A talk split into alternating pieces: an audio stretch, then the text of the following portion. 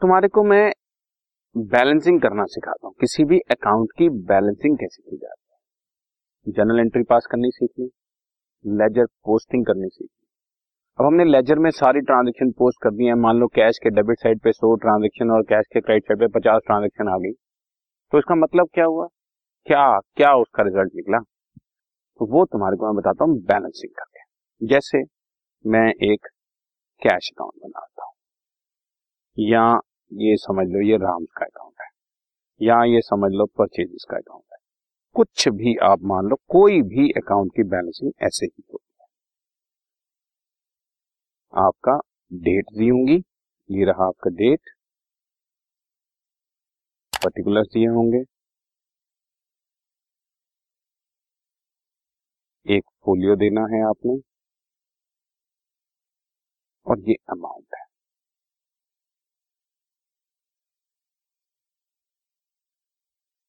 यहाँ पर date date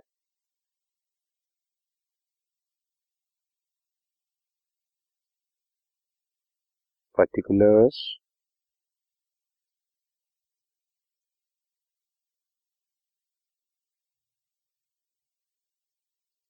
और फोलियो और अमाउंट देना। फॉर एग्जाम्पल हमने टू राम पंद्रह रुपए, टू सेल से बीस रुपए, कमीशन रिसीव हुई हमें पांच रुपए, फिर सेल्स करी मैंने सौ रुपए, ये मान लेते हैं जैसे fifteen lakh, twenty lakh, five lakh, hundred lakh, ये फिगर दी हुई। इसी तरह से क्रेडिट साइड पे मैंने रेंट की पेमेंट करी टू लाख, वेजेस पेमेंट करी थ्री लाख, सैलरी पेमेंट करी मैंने टेन लाख, और गुड्स परचेज करी मैंने फिफ्टी लाख। ये सारी फिगर्स मान लीजिए। डेबिट की पोस्टिंग डेबिट साइड पे कर दी, क्रेडिट की पोस्टिंग क्रेडिट साइड पे कर दी। उसके बाद हम लोग इसकी मान लेते हैं एक मंथ कंप्लीट हो गया, और मंथ के एंड में अब मुझे इसकी बैलेंसिंग करनी है। टोटलिंग करेंगे बच्चों, लेकिन ये ध्यान रखें कि कौन सी साइड का टोटल ज्यादा है। मैं देख रहा हूँ डेबिट साइड पर टोटल एक सौ चालीस है, ये वाला डेबिट साइड का टोटल एक सौ चालीस है, और क्रेडिट साइड का टोटल मैं देख रहा हूँ तो सिर्फ पैंसठ नजर आ रहा है। तो जो ज्यादा टोटल है एक सौ चालीस, वो दोनों साइड पर निकलता है, ज्यादा वाला टोटल दोनों। डेबिट साइड का जो ये जो एक सौ चालीस है ये तो ठीक है, लेकिन क्रेडिट साइड में तो टोटल सिर्फ पैंसठ बन रहा था, तो ये एक सौ चालीस में से इस पैंसठ को माइनस कर दो, एक सौ चालीस में से इस पैंसठ को माइनस कर दो, बाकी बचा पचहत्तर, बाकी बचा, वर्ड इज बाकी बचा बैलेंस। इसको हम लिख देंगे बैलेंस, लेकिन बैलेंस के साथ दो वर्ड्स लिखना बहुत जरूरी है, या तो बैलेंस बीडी या बैलेंस सीडी, ब्रॉट डाउन या कैरिड डाउन। जो ये लास्ट का बैलेंस होता है उसको लिखते हैं सीडी, सी ऑब्लिक डी, ठीक है, सी अलग है डी अलग है, like this B oblique D और सी ऑब्लिक डी, समझ रहे हो ना। तो सी आप ऐसे समझ लो, और इजी हो जाता है, कन्वीनियंस हो जाती है। सी फॉर क्लोजिंग, तो जब मैं अकाउंट क्लोज कर रहा हूं तो सी डी लिखना है। कैरेट डाउन का मतलब होता है ये बैलेंस बचा है अगले महीने ले जाया गया, हिंदी में बोलते हैं बैलेंस अगले महीने ले जाया गया, और अगले महीने यहां पर दोबारा से करेंगे, और ये रिवर्स साइड पर टू बैलेंस ब्रॉट डाउन के नाम पर, ब्रॉट डाउन का मतलब पिछले महीने से बैलेंस लाया गया। ये seventy five rupees debit side के कॉलम में फिर से शो कर दिया जाएगा, और अब ये अगली बार वाला account as it is carry होना शुरू हो जाएगा। आप समझ रहे हैं ना, डेबिट साइड का टोटल ज्यादा था तो हमने ज्यादा वाला टोटल दोनों तरफ लिख लिया, वन फोर्टी वन फोर्टी।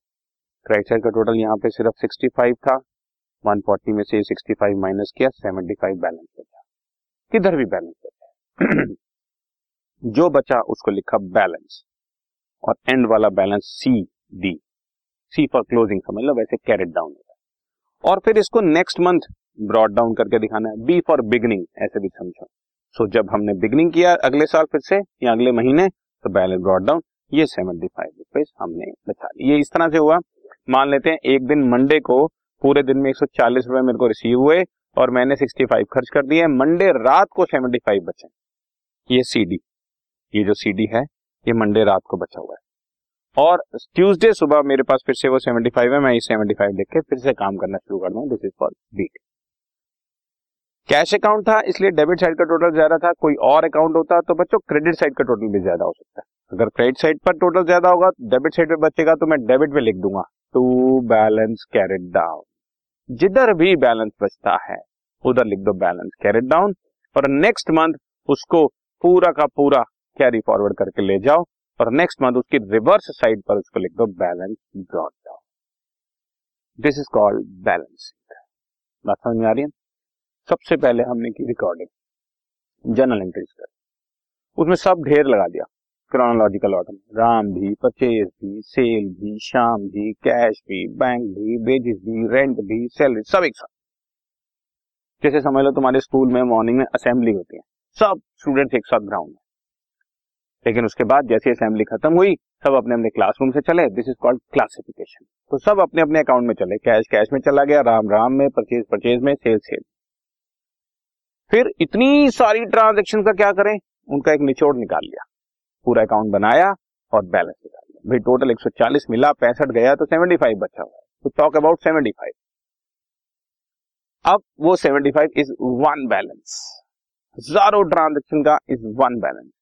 ऐसी परचेज का भी सिंगल बैलेंस निकलेगा, ऐसे सेल का भी सिंगल बैलेंस निकलेगा, रेंट का भी, वेजेस का भी, इन सब का सिंगल सिंगल बैलेंस निकलेगा। और फिर इन बैलेंसेस के साथ क्या करते हैं वो मैं आपको आगे चल के बताऊंगा, ठीक है? ओके।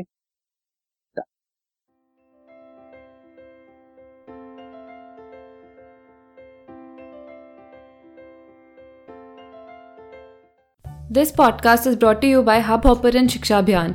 अगर आपको ये पॉडकास्ट पसंद आया तो प्लीज़ लाइक, शेयर और सब्सक्राइब करें और वीडियो क्लासेस के लिए शिक्षा अभियान के यूट्यूब चैनल पर जाएं।